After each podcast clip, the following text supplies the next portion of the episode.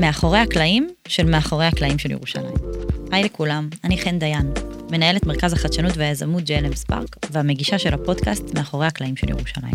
ברוכים הבאים לחומרים הלא מצונזרים, שמהם מורכבים הפרקים של הפודקאסט מאחורי הקלעים של ירושלים. פה תוכלו לשמוע את הרעיונות עם האנשים, כמו שהקלטנו אותם בלייב, ללא עריכות וצנזורים. תהנו. היום אני מארחת את אריאלה רג'ואן, המשנה למנכ"ל בעיריית ירושלים, והאישה הראשונה שעושה את התפקיד הזה, ראשת מינהל תרבות, חברה ופנאי. אריאלה גדלה בירושלים, סיימה כאן תואר באוניברסיטה העברית, ומילאה מספר תפקידים ציבוריים. על כל אלה אנחנו נדבר היום. וגילוי נאות לפני שמתחילים, אריאלה היא אחת מהבוסים שלי. אז אריאלה, איזה כיף שאת כאן איתנו. בוקר טוב, רק שכחת בטייטל את הספורט. אה, אוקיי, סליחה. כן, חשוב לכל מי שמאזין. תרבות, חברה, פנאי וספורט? אוקיי, סגור. אז אנחנו, לפני שנצלול לתוך הנושא המרכזי שלנו היום, אנחנו מקליטות עכשיו במרכז החדשנות והיזמות של עיריית ירושלים, שזה מקום שמיועד לבני נוער וצעירים, והרבה מהמאזינים הם גם צעירים וצעירות, שמאוד רוצים להגיע לתפקידי מפתח בעירייה, ובכלל במגזר הציבורי. אז נשמח לשמוע קצת בשבילם על הדרך שעברת, איפה התחלת, איך הגעת לתפקיד שלך היום. אז אולי, כיוון שציינו מהיכן אנחנו מקליטות, נתחיל במקום הזה, שפעם היה שייך לרשת ויצו, וכשנכנסתי לתפקידי הנוכחי, הגיעה הנציגה של ויצו אליי ואמרה, או שאת עושה ככה וככה, שנחזירה לך את המבנה. אמרתי לה, אז תחזירי. וזאת ההיסטוריה של המבנה היפה הזה כאן, ובאמת לכל מי שמאזין לנו ועוד לא היה, זה הזמן לבוא, לראות את המקום המדהים הזה. אני קצת מבוגרת, אז אני לא אלאה אתכם ב-שישים שנות חיי, אבל אני כן אגיד שבחרתי בצעירותי ללוות את הילדים שלי יותר מאשר לצאת לקריירה ציבורית, אז אני קצת הפוכה מכולם. אני ליוויתי את הילדים, הייתי, כן, לחלוטין, הייתי עם האימהות האלה שבשעה אחת מקבלות את הילדים לצהריים ועוזרות להם שיעורי בית. הייתי בכל ועדי ההורים האפשריים של כל הילדים שלי בכל בתי הספר, כולל ועד ההורים העירוני, ובאחת מה... אחד מהצמתים האלו פגשתי את ניר ברקת.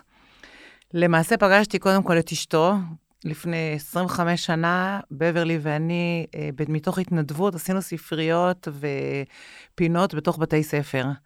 אני הייתי אחראית ללכת ולשבור את קירות הבירוקרטיה בעירייה, והיא הייתה אומנית. זה היה עוד הרבה לפני שחלמתי בכלל, שאני עוד פעם אהפוך להיות עובדת עירייה.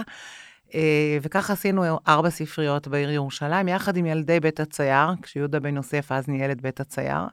זאת הייתה למעשה איזושהי כניסה שלי לעשייה הציבורית, אבל לחלוטין בהתנדבות, לא חלמתי שאני אי פעם אעשה את זה. ואז בערך עשר שנים לאחר מכן, ניר ברקת החליט שהוא מתמודד להיות ראש העיר. אנחנו הכרנו מתוך מאבקים על החינוך, אני לא יודעת אם יהיה לנו זמן, אבל אם כן עוד נדבר על זה בהמשך. מאבקים שבעצם הביאו אותי לתוך התפקיד, כי בסוף העיר ירושלים התנהלה במעין מכסות, זאת אומרת, קודם כל ממלאים בתי ספר, ולאחר מכן שולחים את הילדים לאן שאולי ההורים רוצים. ואת זה רצינו לשנות בעקבות זה שגם אנחנו נתקלנו בזה, כשילדים שלנו בני ארבע והחתימו אותנו על טופס, אתה נכנס לגן צעיר דוד ילין, אז אתה מפסיד בית ספר בית הכרם. מה? זה מה שהוביל אותנו לחיים ציבוריים. אה... וזהו, וניהלתי לו את מטה הבחירות, שהפעם ראשונה זה כשל, פעם שנייה זה צלח, ואז אה, נקראתי לדגל, בכלל כדי להפיק שבוע חינוך, מה שכולנו מכירים היום כשבוע חינוך, נולד אז, באיזה מין אה, תערוכה, בבנייני האומה של כל הילדים, כל מה שהם רצו להציג, ומשם זה כבר הייתה היסטוריה, אז הנה עוד דבר שנולד בירושלים. וואו. אה, והייתי שבע שנים יועצת לתחום חינוך, כתוצאה מה, מהאינטראקציה הזאת שראש העיר נבחר, אה, ואחרי שבע שנים, יוסי שרבי הלך למירי רגב, וניר ברקת הגיע אליי ואמר, יש לך ארבעים ושמונה שעות להחליף את יוסי שרבי, וזהו, ושאר זה היסטוריה. וזה בוצע. כן. יפה, את יודעת, הרבה מהמרואיינים שלנו מספרים על זה שהם הגיעו לתפקידים האלה, ומתוך איזה משהו שבוער בהם. משהו בער בהם. יש משהו בירושלים שאנשים לא מגיעים לתפקידי מפתח ותפקידים בכירים, מתוך איזושהי פוזיציה או מתוך רצון להיות בעמדה בחירה, אלא משהו שבער בהם. זה מאוד דומה לסיפור שעכשיו סיפרת. נכון. בעצם החינוך ו... נכון. ומשם הגעת. יש משהו בירושלים שאת אומרת, דווקא כאן אני חיה ובוחרת לחיות, או שנולדת כאן, גדלת כאן והמשכת? אז קודם כל באמת נולדתי, גדלתי והמשכתי, וגם כך אה, מרבית ילדיי, חוץ מהגדול, שהוא שחקן כדורסל וקצת נע ונד, אז, אה, Uh, כולם פה, כולם סיימו פה את האוניברסיטאות, כולם חיים עדיין בראשם, שזה גם די נדיר. נכון. Um, בדיוק יצא לי בשבוע שעבר להתראיין רדיו קול חי או קול ברמה, ואני חושבת שמה שתיארתי שם, למרות שזו רשת קצת יותר עם אוריינטציה חרדית, זה, יש בירושלים משהו שקט יותר, שלב יותר, ומי שחי בירושלים לא רוצה להשוות אותה לעיר אחרת, וגם לא צריך. ואני ירושלמית, אני אוהבת את הירושלמיות, אני יכולה לנסוע לים, אני יכולה ליהנות, אני יכולה להיות בתל אביב, אבל אני ככה לוקח נשימה ומחכה לחזרה הביתה, זה, זאת עיר אחרת, ויש בה את כל היתרונות, ו... אני אוהבת את ירושלים. וואי, איזה כיף לשמוע. טוב, בוא נצלול לנושא שלנו, ואני חייבת רגע לשתף, כשהתכוננתי לפרק הזה, אז מצאתי את עצמי בדילמה, כי זה, בתור אישה לאישה לדבר על נושא של נשים, זה קשוח, כי אני מאוד רוצה לדבר על מה זה להיות אישה בתפקיד בכיר. מצד שני, אני לא רוצה ליפול לקלישאות של מה חלמת שהייתי ילדה, ואיך הגעת לתפקיד הזה, זה מאוד קשה. והנושא שלנו היום זה נשים במוקדי הכוח וקבלת ההחלטות בירושלים. אז אני אתחיל בשאלה מאוד מאוד ישירה. מה זה אומר להיות אישה בתפקיד ניהולי בכיר בירושלים?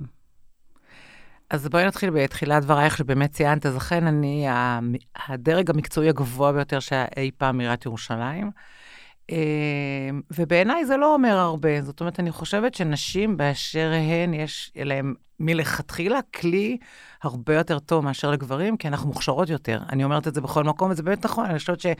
אין כמו יכולת של אישה לראות מרחב, לחבר נקודות ביחד, ליחד עם זה להיות רגישה וקצת אסרטיבית, קצת לתת בראש וקצת ללטף. זו תכונה שקיימת רק אצל נשים, וזו תכונה, כמה מהתכונות האלה שכשאוספים אותם להר אחד, באמת מקבלים אישה שיכולה להיות מנהיגה ויכולה להיות מנהלת. צריך רק את האמונה בעצמנו, והיכולת שלנו לצעוד קדימה. אנחנו לא שם, בואי, לא נעבוד על עצמנו, אנחנו עוד יש לנו דרך ארוכה לעשות, אבל אני באמת חושבת שהתקדמנו.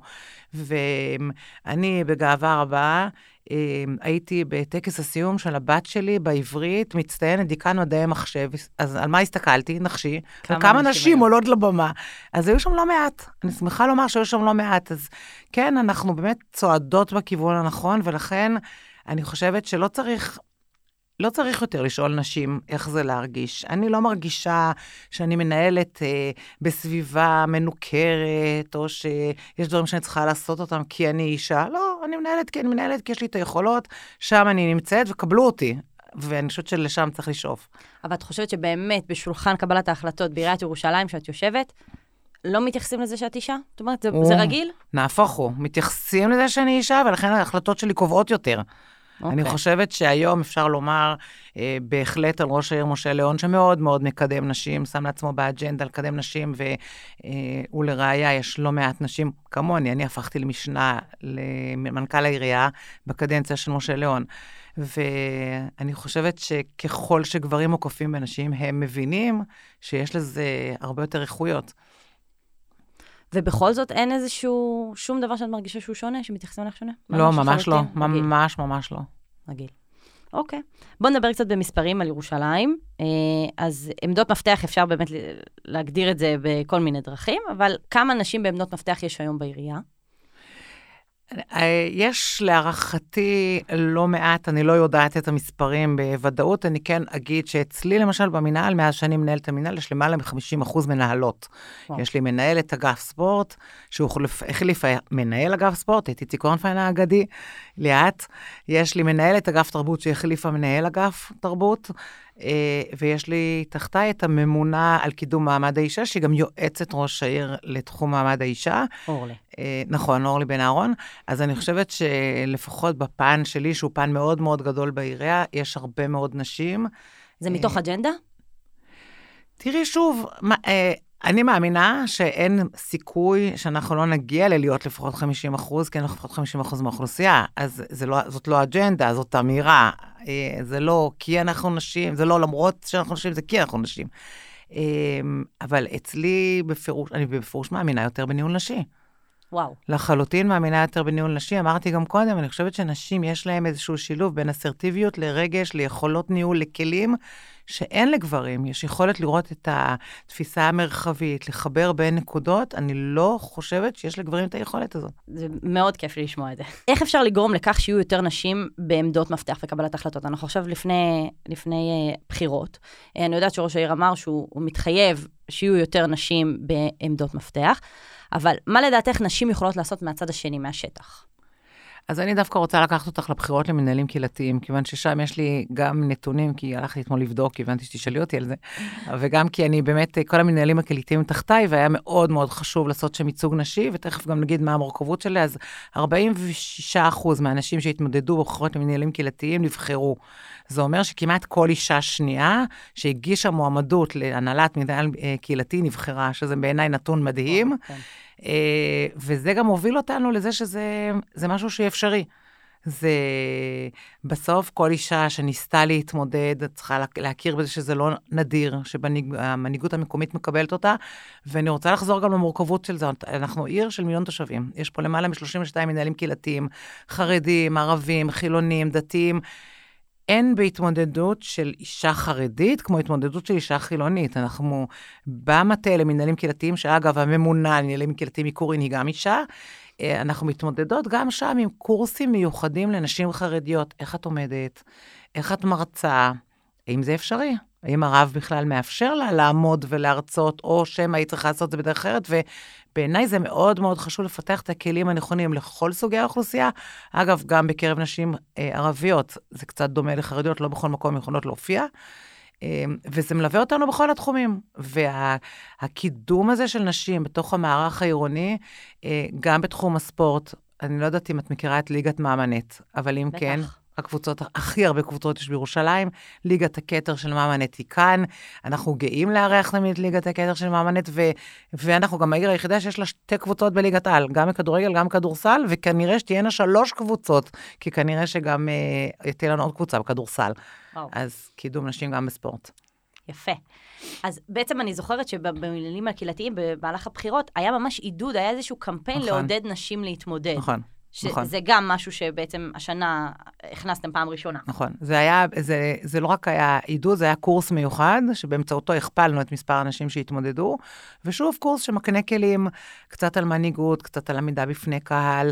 אני חושבת שבסוף כשמנתחים את כל מה, גם אנחנו, את אמרת קודם שיש מאזינים צעירים, אז חשוב שידעו שאנחנו, את כל מה שהדור הצעיר צריך, אנחנו מנתחות וחושבות עליו. וזה גם עמידה בפני קהל, זה גם ריכוז אה, דברים שאת רוצה לומר, כמו קצת פיץ' אלווייטר, כי יש לך עכשיו ארבע שניות, תגידי כל מה שאת יכולה ו... זהו, אנשים זורמים החוצה, זה מאוד מאוד חשוב, כי לפעמים אנשים ככה נמרחים, ובעיקר נשים נורא אוהבות לספר, וזה נורא נחמד, ואנחנו גם אוהבות קצת לדבר, וזה נחמד, זה טוב, הנה, פה אנחנו עכשיו נשקיע איזה שעה בפודקאסט, ונדבר, וזה יהיה מקסים, אבל כשאת צריכה רגע את האסנס של מה שיש לך לומר, זה מאוד חשוב, כן. אז אם אנחנו כבר בתוך זה, את חושבת שהעובדה שאת אישה משפיעה על דרך הניהול שלך? על דרך, אה, הנה אמרת מקודם, איך את מציגה דברים. עכשיו את סביב השולחן, ואת מציגה משהו לראש העיר. אני חושבת שיש לעובדה שאת אישה איזושהי השפעה, או שמנוטרה לחלוטין?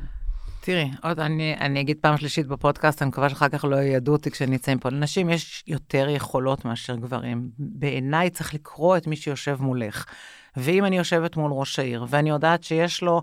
אין לו עשרים וארבע שעות, הוא בתוך עשרים וארבע שעות ממלא שמונים וארבע שעות, ויש לו עכשיו כמה דקות של דיון, ואני אפרוס את כל הדיון על כל השולחן, אני אצא בלי כלום. אבל אם אני יודעת שנייה לתמצא את עצמי, ולבוא עם עיקרי הדברים, ולתת הרבה מאוד נתונים, כי לצורך העניין, למשל, ראש העיר מאוד מאוד אוהב, הוא רואה חשבון מדופלם, אז הוא אוהב נתונים, אז צריך לקרוא את מי ששם הולך. אם, אם את מגיעה לאיזשהו דיון, שאני לא יודעת אם זה קשור לאישה או לגבר, אני חושבת שלאישה כן. אולי יש יכולות לתמצאת יותר, או לקרוא יותר לקרוא. את מי ששם הולך, כן. זה חשוב. כן, לגמרי. בוא נלך רחוק. מתי לדעתך תהיה ראשת עיר בירושלים?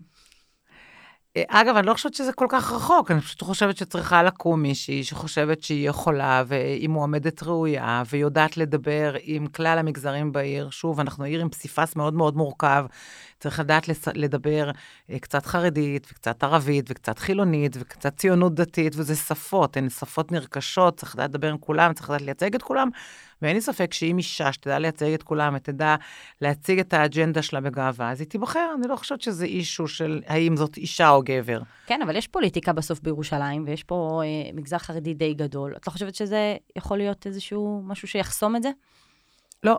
אני חושבת שהמגזר החרדי, אה, לא היה בוחר דווקא מנציג חרדי שיהיה ראש העיר ירושלים, כשאת שמגזר החרדי מבין היטב, שצריך מישהו שמבין את כלל אוכלוסיית העיר, שמאגד את כלל אוכלוסיית העיר, או מישהי שמאגד את כלל אוכלוסיית העיר, ובסוף, אה, הוא לראיה, גם ראש העיר משה ליאון, הוא לא חרדי, נכון. והוא נבחר על ידי החרדים, כי הם מבינים שבסוף הוא מביא את התוצאות הנכונות לעיר הזאת. בסוף צריך פה אה, אנשים שיעבדו, ואנשים שייצרו, ואנשים שיחיו זה לצד זה, ולא זה על חשבון זה, וכך מייצרים מארג של עיר. וכשלא מגיע מישהו שהוא דווקא מזוהה הכי חרדי שיש, ומחר אה, ייאלץ לאשר דברים שאולי לא נכונים לעיר, אז אני חושבת שהחרדים לא היו רוצים את זה בכלל. אני חושבת שהיום המרקם של החיים בעיר הוא מאוד מאוזן, מאוד מתחשב, ובעיניי זה הכי מתאים, אז אין סיבה שלא תהיה אישה. טוב, אני מקווה שזה יהיה עוד, כששתנו נהיה עוד בעיר, שזה יקרה. אני לא עוזב את העיר. דיברת מקודם על המחלקה לקידום נשים, שנמצאת תחת המינהל שלך, אז תוכל לספר לנו קצת על הפעולות שהיא מבצעת? רק אתמול היה מפגש מאוד מאוד מרגש של המחלקה עם נשות נעמת, אורלי בן אהרון והבנות שיושבות תחתיה עושות עבודה מדהימה בקורסים לנשים, בסיוע לכל אישה באשר, בכל תחום שצריך, בחיבור עם, עם ארגוני נשים, בערבי נשים, בעזרה להרבה מאוד נשים יחידניות. אני ראיתי אימהות יחידניות בחגים. המחלקה הזאת עושה דברים שאת רואה את זה, ובאמת זה, את עם דמעות בעיניים. אני חושבת שאין באמת היום מישהי בעיר שלא מכירה כבר את המחלקה, כי אורלי פיתחה אותה מאוד מאוד יפה.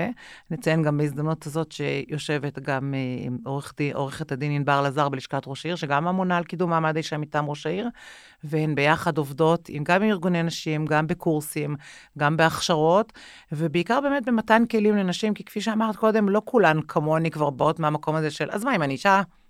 אני... לא, לא צריכה את האמירה הזאת, אז דווקא כן, באמת להביא כמה שיותר נשים לקדמת הבמה, לתפקידים בכירים, וליכולות ניהול, ויכולות תובלה, ויכולות אה, תובנה קודם כל, שכולנו יכולות. אז הזכרת שראש העיר בעצם שם שתי נשים על הנושא הזה, זה איזושהי אג'נדה שלו לקדם נשים. זה התחיל כבר אצל ניר ברקת, או שזה משהו חדש? זה התחיל אצל ניר ברקת, אני חושבת שמשה ליאון שם לזה דגש הרבה יותר חזק על קידום נשים, אני חושבת שמשה ליאון מאמין בנשים, אני חושבת שהוא מקבל תוצאות טובות סביבו, אז הוא באמת אה, מאמין בסביבה נשית. באמת יש סביבו הרבה נשים. נכון, אז אני, אני באמת, אני יודעת שהוא מאמין ב, בנשים, וכן, לחלוטין אג'נדה, לקדם כמה שיותר נשים, גם, בת, גם בתפקידים בעירייה. אגב, אני חייבת לך את הנתון הזה, אני זוכרת שלא זכרתי אותו בעל פה. אוקיי, אני, אני אוסיף אותו. כן. אז בגלל שאנחנו עוסקות ככה בירושלים, אני רוצה שנדבר קצת על, על מגדר ביחס לאוכלוסיות שונות שיש בעיר. זאת העיר הגדולה בישראל, והמיעוטים כאן, המספרים שלהם והכמויות שלהם, זה ערים, הערים הבאות הגדולות בארץ, אם זה באר שבע, אם זה חיפה, אז אנחנו גם מבחינת חרדים, גם מבחינת ערבים. האם העירייה נכנסת לתוך הדקויות האלה של האוכלוסיות כשהיא עוסקת בקידום נשים? כי אני חייבת להגיד שכשאני רואה מהצד, אני אעשה גילוי נאות, כבר שמעו אותי בפודקאסט מדברת על זה, אני הייתי פעם דתייה והיום אני לא, אבל כשאני רואה ערבי הפרשת חלה, או אירועים בהפרדה, ואני רואה את הלוגו של עיריית ירושלים, זה טיפה צורם לי שזה כספי המיסים שלי. אז האם העירייה בכלל נכנסת פנימה, או זה לא מעסיק אותה, או היא הולכת צעד אחורה ו- ונותנת לדברים להיות כמו שהם? אז uh, קודם כל הפתעת אותי, גם אני לא ידעתי. uh, תראי, קודם, אנחנו עומדים ב... כל החלטות היועצים המשפטיים, הן של העירייה ובוודאי של הממשלה, ואסור לנו לעשות אירועים בהפרדה, אלא אם כן יש להם אוריינטציה דתית. זאת אומרת, קרי, תפילה, שזה גם משהו חדש לחד בשנים האחרונות. אז אני מאוד מאוד מקפידה על זה, אני סבורה שאת לא תראי לוגו עירוני על אירועים בהפרדה, אלא אם זה חמק ממני ולא ראיתי. מה שעובר אותי, אין דבר כזה, זה אסור, זה פשוט חוקית לא מותר. מה כן? יש הרבה מאוד אירועים שמגיעים נשים וגברים, וכן רוצים לשבת בנפרד, כי זה באג'נדה שלהם, אז הם, אז הם יושבים בנפרד. הם לא צריכים אותי כדי שאני אפריד באירוע. אז פתאום תכנס לאירוע, ואת רואה נשים בצד ימין, גברים בצד שמאל, כך, כך קרה. אני בהחלט מודעת לזה שגם בתחום הספורט וגם בתחום התרבות, אני צריכה לדאוג לאירועים שונים לשלושת האוכלוסיות שהזכרת קודם. אני רגע עוד אדגיש את מה שאת אמרת, אנחנו העיר החרדית הגדולה ביותר, העיר הערבית הגדולה ביותר, ובערך השלישית ערבית בצביון החילוני ציוני דתי, אני רגע כוללת את זה ביחד. אז נגיד, אם אני הולכת לתחום הספורט, נשים ערביות לא מתעמלות בשטח פתוח. אז בוודאי שאני צריכה לדאוג לאולם, כדי שתהיינה להם האפשרות ללכת לחוגים מסוימים. בקרב החרדים זה קצת שונה. יש אירועים למשפחות, ויש אירועים שאינם למשפחות, אבל הציבור יודע לאן הוא הולך. מספיק שאני מביאה מחר איזושהי אומנית, אה, לא יגיעו לשם גברים. זה לא שאני אחליט, זה הציבור עצמו מספיק אינטליגנט לחשוב על זה. כן מצאנו פתרונות, אה, מין פתרונות ביניים במקומות ציבוריים, כמו למשל ספריות, כיוון שגם ההחלפה בספריות בקרב האוכלוסייה החרדית מתבצעת בהפרדה. אני לא מפרידה. הציבור יודע מתי הבנים מגיעים, מתי מגיעות בנות, ומתי יש עוד סיפור שהן מעורבות. זה בעצם בא מהשטח. לחלוטין בא מהשטח, ואני מאפשרת את זה. אני לא מונעת, אבל אני כרשות לא יודעת לעשות את ההפרדות האלה. אני כן חושבת שבדקויות האלה שאנחנו הולכים בהן, כן צריך למצוא את הדרך הנכונה לשלב הכל. ולראיה, ברמות למשל, יש לנו שתי בריכות שחייה, אחת פתוחה בשבת ואחת לא, וזה עובד על סוג של שבעים שלושים מראה, כשפה פתוח פה סגור, כשפה סגור פה דוח, ומנוי משותף. זה, זאת יצירתיות יוצאת דופן, לא תמצאי את זה שום מקום אחר, אבל זה באמת כדי שכל הרשבים ייהנו מכל דבר. לגמרי. חוץ מהנושא המגדרי, גם העניין של שבת, בכלל עולה כאן בפודקאסט כמעט בכל פרק, בכל תחום, גם בתחבורה, גם מנהלים קהילתיים, גם בחיי לילה. זה נושא בוער בירושלים, ואת כראשת מנהל אה, תרבות, חברה, פנאי וספורט, אמרתי נכון? נכון. אה, את, את באמת אמונה על כל, אין תחום שהזכרתי שלא קשור ומתחבר למנהל. הנושא של שבת מעסיק, מה, מה האג'נדה בכלל של העירייה או של המנהל בתחום הזה?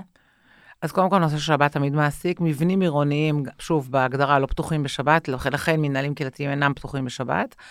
אה, יש לא מעט פעילויות. שעושים אצלי, גם רשות הצעירים תחתיי, וברשות הצעירים יש רכזות שכונה, הן מציפות מהשטח מה השכונה רוצה. אני כסבתא לשני נכדים, הייתי בלא מעט פעילויות בשבת, בפארקים, מדהים. משפחות צעירות. מדהים, פותחים החצלות, מגיעים עם סל פיקניק. ללא חילול שבת. ולא מחלל שבת, ולא קרה כלום. אז, ו- וממש ממש נחמד, זאת אומרת, באמת, אז אם אני יודעת בסוף, בעיר כמו שלנו, כן... להוציא פעילויות לפועל, כן לעשות דברים, כן משפחות יכולות לצאת, יכולות גם ללכת למקומות, בואי, מוזיאון המדע, גן החיות, מוזיאון ישראל, יש דברים גם שפתוחים בשבת. שלא קשורים לעירייה. שלא קשורים. עכשיו שוב, לא קשורים, הם קשורים לעיר, אז יש סטטוס קוו בעיר, מוזיאונים פתוחים בשבת, בריכות פתוחות בשבת, פעילות עירונית איננה מתבצעת בשבת, אלא אם כן אני יודעת לגרום לשאלות חיל שבת, וככה אנחנו עושים. ובעיניי זה מקסים, לא תראי את זה בשום מקום אחר, ואז את יכולה למצוא על דשא אחד, משפחה שחזרה מבית כנסת והחליטה במקום לעשות את הקידוש בבית, לעשות אותו בדשא, ולידה משפחה חילונית שמשש הילד זורח, כי עוד לא היה לו אותו בית כנסת, ועכשיו הוא רגע רצה ארוחת בוקר, והן יושבות ביחד על תודש ולא מחללות שבת, וזה בעיניי הכי יפה. רוח ירושלמית, יזמות ירושלמית. ממש, ממש. אני רוצה להציג בפניך שאלה שקיבלנו מתושבת העיר, דווקא בת נוער. כשהתכוננו לפודקאסט, אז הוצאנו פוסט בפייסבוק ורשמנו, בואו לשאול שאלות על איך עיר עובדת. ובעצם התושבים עצמם בחרו את הנושאים, ושאלו כל מיני שאלות. היו לא מעט שאלות שקשורות לנשים ובנות, ובת נוער שאלה את השאלה הבאה. אני מגיעה מבית חרדי, אבל אני לא רוצה לעבוד בתור גננת או מורה, אני רוצה לפתח קריירה משמעותית יותר ולהגיע לתפקידי ניהול בכירים. אני אשמח לטיפ ממך לגבי איך אוכל להגשים זאת, ועדיין להיות דבקה באמונה שלי מבלי שזה יעווה לי מכשול. וואו. קודם כל, את, את תוכלי להגשים. לא יודעת אם את שומעת אותנו עכשיו, אבל בהחלט כן, ואני גם מזמינה אותה לבוא אליי, אני בשמחה אפגוש אותה. תחת, ציינתי קודם שתחתיי נמצאת רשות הצעירים. רשות הצעירים מכילה שלושה מרכזי צעירים, ביניהם מרכז צעירי חרדי, שמנוהל על ידי יפה, שהיא בחורה חרדית, שהמטרה של המרכז הזה זה בדיוק לעזור לבחורות, או לבחורים להגיע לחיים עצמאיים. עכשיו, מה זה אומר חיים עצמאיים? זה אומר שהמרכז כותב מהשטח, כל מה שהשטח צריך, ומסייע. אז אם צריך עזרה בכתיבת קורות חיים, נגיד בקורונה נתקלנו בזה המון, המון אנשים ישבו בבית ורצו לשלוח קורות חיים, ולא היה למושג איך כותבים, ומסתבר שזה אחד הדברים, אגב, בקרב נשים חרדיות, וזה מאוד חזק, הסיפור של איך כותבים קורות חיים. אז זה אחד. שתיים, תחתיי נמצאים גם כל הסטודנטים, למעלה מ-ארבעים ושלושה אלף סטודנטים באים מירושלים, שזה מטורף, וקשרי אוניברסיטה וממשל, ובקשרי אוניברסיטה וממשל אנחנו מדברים לא מעט על איך באמת מקבלים נשים וגברים חרדים לתוך מסגרת האוניברסיטה, כי בקריאה, בקריאה האקדמית אונו זה הרבה יותר קל, בתחושם איזשהו מסלול, באוניברסיטה זה יותר מסובך, ובתור מי שגם למדה לצד חרדיות באוניברסיטה, אני חושבת שזה אפשרי. נכון שצריך לפעמים להדגיש יותר התאמות, אני חושבת שהסביבה היום יותר מוכנה לזה. בטח בירושלים. נכון, נכון. אז אין כיתות נפרדות, זה עדיין ההפרדה שקיימת בבתי ספר, ההפרדה המגדרית לא קיימת באוניברסיטאות, אבל בהחלט יש שתתנהל למידה, ואני חושבת שאפשר ללמוד, ולחלוטין יש היום, כל הטכנולוגיה מאוד מתקדמת בירושלים, יש פה לא מעט חברות הייטק, והרבה מאוד מועסקות חרדיות בחברות הייטק, ויודגים על יודלת בסמינרים שעושים חמש עשרה יחידות הנדסת תוכנה, ואז מכשירים, מכשירות נשים להייטק, אז בהחלט לא צריך להיות מורות, אפשר להיות גרפיקאיות, אפשר לעבוד בהייטק, ואני גם יודעת שנשים מסתדרות עם זה. עכשיו, אני הולכת לשאול את השאלה הבאה, ואני מציינת כאן שאני שאלתי אותה את כל הגברים שהתראינו לפודקאסט, זה לא, לא שואלת בגלל שאת אישה. אז לעבוד בתפקיד בכיר במגזר ציבורי, זה אומר לעבוד סביב השעון. הזכרתי לא פעם שזה מרגיש קצת כמו מילואים, כי אתה באיזושהי תחושת שליחות ומשמעות, לא תמיד השכר שלך מותאם, בחוץ יכולת לקבל הרבה יותר, ואתה באיזושהי תחושה שאתה עושה, בטח בירושלים, כל החלטה שלך משפיעה על מיליון תושבים. ובכל זאת, השארת בבית ילדים, דיברת על נכדים, בעל, אז איך שומרים על איזון בריא בין התפקיד לבין, לא יודעת אם הבית, אולי החיים האישיים, גם יש לך דברים שאת רוצה לפתח בעצמך. אני לא מתבייש לומר שב-חמש עשרה שנה האחרונות אין אצלי הפרדה. ומה זה אומר שאין הפרדה? מאחר וגם אני מטפלת בכל כך הרבה תחומים, ובאמת אין שעות יום, ערב, לילה. אז אני יכולה להציע לבן זוגי היקר, לבוא לבריכת הסולטן, ליהנות מהופעה, ואני עובדת. אז יש לזה גם יתרון. אם אתה רוצה לראות אותי, תגיע לבריכת הסולטן. נכון, אם אתה רוצה לראות אותי, בוא איתי, ואני אגיד, זה באמת המקום לומר שהוא המנוע מאחוריי בלעדיו, גם בגידול הילדים, וגם, וגם היום, וגם עם הנכדים, לא הייתי יכולה לעשות את זה, כי תמיד צריך בזוגיות איזשהו אחד שמוותר על קצת, כדי שהשני יוכל, וזה לא משנה כרגע אם זה בתחום העבודה, או טיפול בדברים בבית. תראי, יש ויתור מסוים, אין ספק, אבל זה ויתור שבא ממקום של אהבה, אני קמה כל בוקר, נות לעצמי, כל דבר שאני נוגעת בו, בסוף משפיע על העיר. אין הרבה אנשים שיודעים להגיד דבר כזה, ואין, אני לא יודעת אם יש כל כך הרבה אנשים שקמים כל בוקר עם חדוות עשייה וחיוך על השפתיים, כי אני קמה ליום חדש בעיר מורכבת, אין לי מושג איך יסתיים היום, אין סיכוי שלא יקרה משהו חריג היום, אין סיכוי שהיום שלי ייראה שגרתי, ולא הרבה אנשים זוכים לכזאת עשייה. אז זה לגבי השכר ששאלת, אני חושבת שהשכר שמשלימים אותו הוא באמת בתחושה, ב... לא יודעת אם הייתי קמה לתפקיד בהייטק שבטוח פי שתיים או פי שלוש היה מעניק לי לבנק, אבל לא יודעת אם לנפש, אז אני לא יודעת אם הייתי נשארת בזה, ולכן אני עובדת בשירות ציבורי.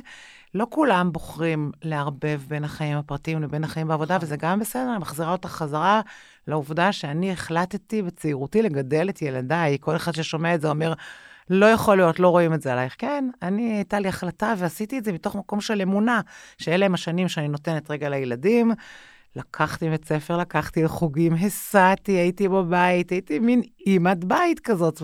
וידעת אבל שיהיה, שתוכלי למצוא עבודה אחרי זה? ממש לא. אני תמיד אומרת, אם את קמה בבוקר עם תחושה שאת מסתכלת על עצמך ואת אוהבת את מה שאת עושה, אז תעשי את זה, וזה לא משנה מה יקרה אחר כך, זה יקרה. ואני זוכרת, זה תמיד מעלה חיוך על שפתיי, שכש...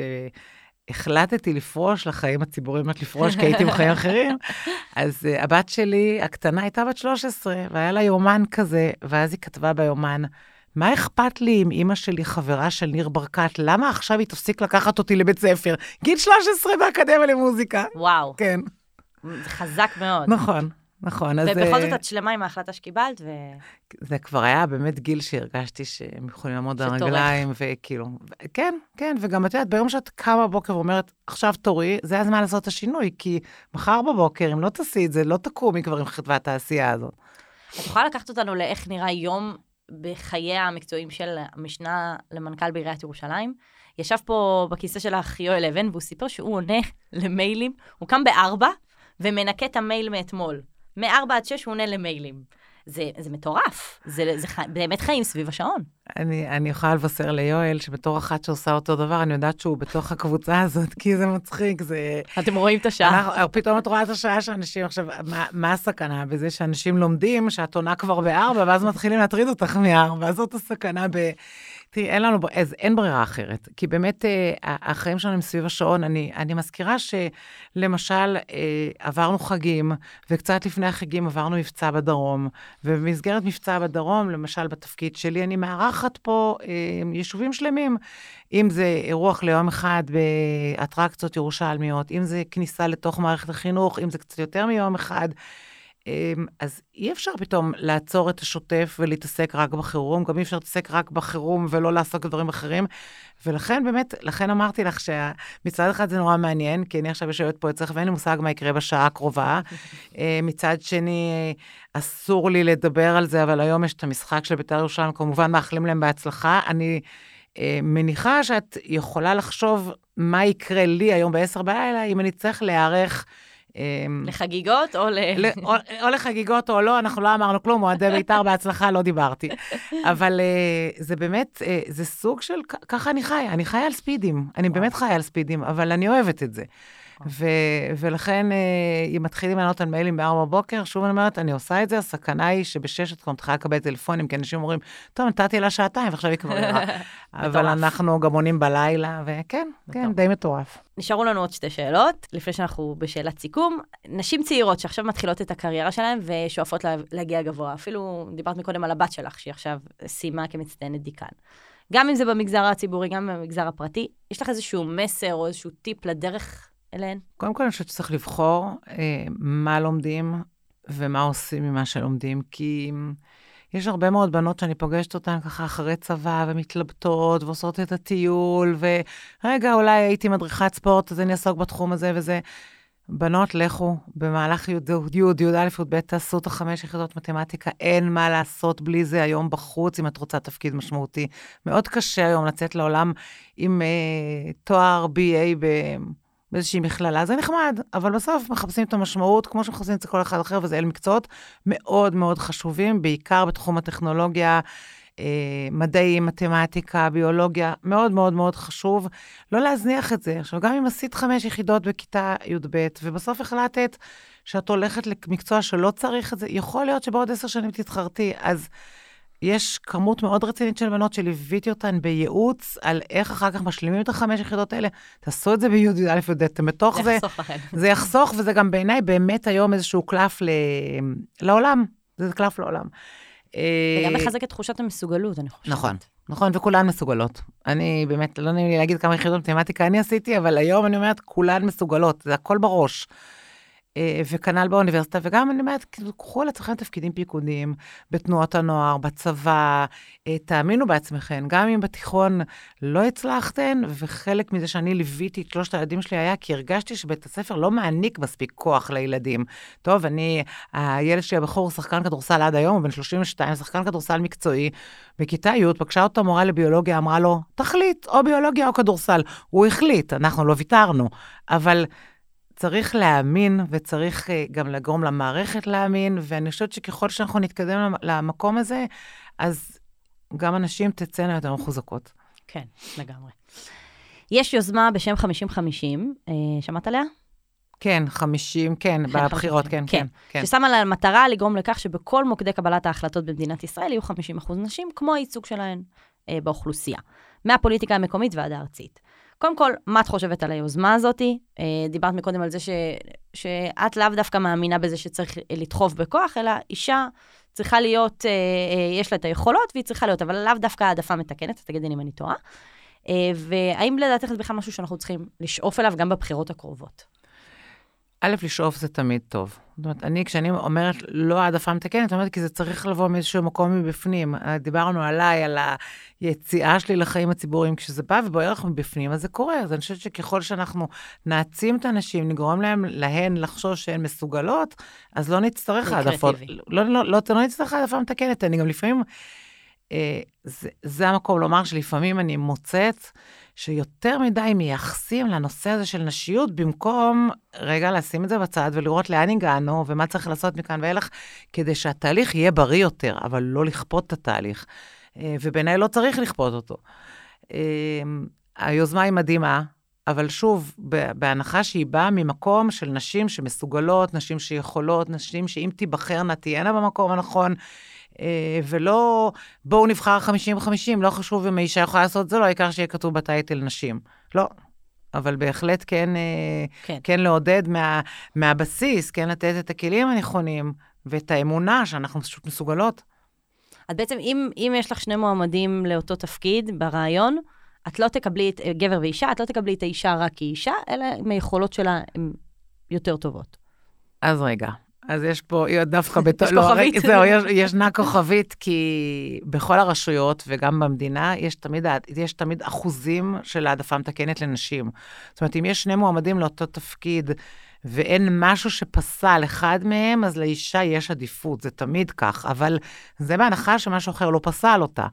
אז זאת בעיניי לא העדפה מתקנת, זאת בעיניי נהפוך הוא, זה דווקא חלק מהכלים שאנחנו נותנים. את מגיעה כבר למקום הזה, את מתמודדת מול גבר, אתם אחד מול השני, את תזכי.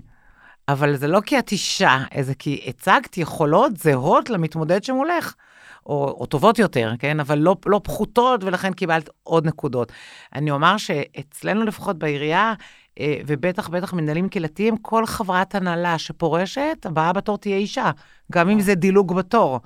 אבל זאת כבר מישהי שנבחרה להנהלה, היא עברה את כל הכלים שדיברנו עליהם קודם, היא התמודדה את כל ההתמודדויות, היא עברה את כל הקורסים, קיבלה מאיתנו את כל המיומנויות, וכרגע היא אולי תוקפץ מדרגה אחת, כי אישה מחליפה אישה. זה כן. יפה. טוב לשמוע את זה ומרגיע. הגענו לשאלת הסיכום שלנו, אנחנו שואלים את כל המרואיינים, איפה הם רואים, בסוף זה אנשים שחיים את ירושלים, ובמיוחד אנשים בתפקידים כל כך בכירים, יש להם פרספקטיבה קצת יותר רחבה ואסטרטגית. אז גם אני רוצה לשאול אותך באופן כללי, איפה את רואה את ירושלים בעוד עשור, בכל התחומים שאת אחראית עליהם, ויש הרבה, וגם מבחינת נשים במוקדי קבלת ההחלטות. עשור מהיום. אז אנחנו עובדים בחמש השנים האחרונות על מיצוב של ירושלים כעיר תרבות בינלאומית וכבירת הספורט הבינלאומית. אנחנו ערכנו השנה שלושה אירועים בינלאומיים. אנחנו מתעתדים לארח עכשיו את אליפות האתלטיקה אנדר עשרים, שהיא אחת לפני פריז, לפני האולימפיאדה, ושלוש על שלוש כדורסל בבריכת הסולטן, גם כן אליפות אירופאית. וטקוונדו, ועירכנו את הג'ודו, אז אין ספק שירושלים על המפה, יש לנו פה את סטדיון בגבעת רם, שמוגדר שתיים ברמה לאומית, בעוד חמש שנים אני חושבת שאני כבר לא אצטרך לחזר על פתחיהם של כל ענפי הספורט, אלא כולם פשוט ירצו להגיע לירושלים, וזה מאוד מאוד חשוב, אז זה אחד היעדים שהיו. בירת תרבות בינלאומית, יש למעלה מ-מאה מוסדות תרבות בירושלים, שמונים וארבעה מהם מוכרים על ידי משרד התרבות, זה, זה מספר עצום של מוסדות תרבות, ואני חושבת שאנחנו ממקמים את עצמנו באמת לבירת תרבות בינלאומית, אין ספק שכל תייר שמגיע לפה, וכל מי שמגיע ממקומות אחרים בארץ, יודע שבירושלים יש וייב אחר. הם אומרים שזה מרגיש כמו חול. נכון, זה כמו שכשאני הולכת לתל אביב, אז אני כאילו אומרת את זה, הוא ממש חול, אז זאת הדבר. אז אני רוצה שירגישו כמו חול, ואני חושבת שכמות הפסטיבלים והאירוחים הבינלאומיים שלנו, אם זה בארצי ואם זה בינלאומי, הם מאוד גדולים, אז אין ספק שירושלים תהיה ממוקמת על המפה הבינלאומית. אני אגיד ש...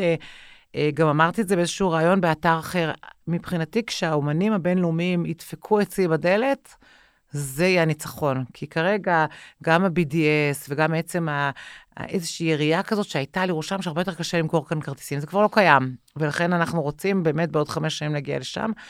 אני רוצה לחשוב ש-ארבעים ושלושה אלף סטודנטים מירושלים, לפחות מחצית מהם יישארו לגור בעיר, כי הם יחוו את הווייב של העיר, הם יגורו בעזה, הם יגור, יראו את ברי היין, המקומות שכן פתוחים ביום שישי. איך מס... אני מטפלים את הילד ברחוב עזה, ואני מטפלת, זה, כבר... זה מטורף, זה הפך להיות כמו כפר סטודנטים כזה. וכל אחד מוצא את הפיר גרופ שלו, ויושבים שם ולומדים, מקומות פתוחים. אז באמת הייתי רוצה לחשוב שמסטודנטים, ויש מעבר של לא מעט בתי ספר לאומנות, גם בקמפוס ירושלים לאומנויות וגם בצלאל למרכז העיר, אין לי ספק שזה ישפיע על העיר, אז אה, לפחות עוד עשרת אלפים סטודנטים שישארו גם לגור פה, ואז מן הסתם שינינו את פני העיר. מבחינת נשים? אין לי ספק שתהיינה יותר נשים בעמדות, בטח בעירייה, כי כפי שציינתי קודם, יש גם אה, הרבה יותר נשים כבר בעמדות מפתח בעירייה, לא יודעת להגיד לך בראשת עיר. עשור כן זה קצת מדי. כן, זה קצת מדי, אבל אני בטוחה שאנחנו בכיוון הנכון. אין לי ספק שבוודאי בעירייה אנחנו בכיוון הנכון. אריאלה, איזה כיף. יצאתי ממש בתחושה אופטימית מהרעיון הזה. תודה רבה שהסכמת להגיע. תודה רבה שאירחת אותי. מקווים שנהנתם. מוזמנים גם להאזין לפרק הארוך.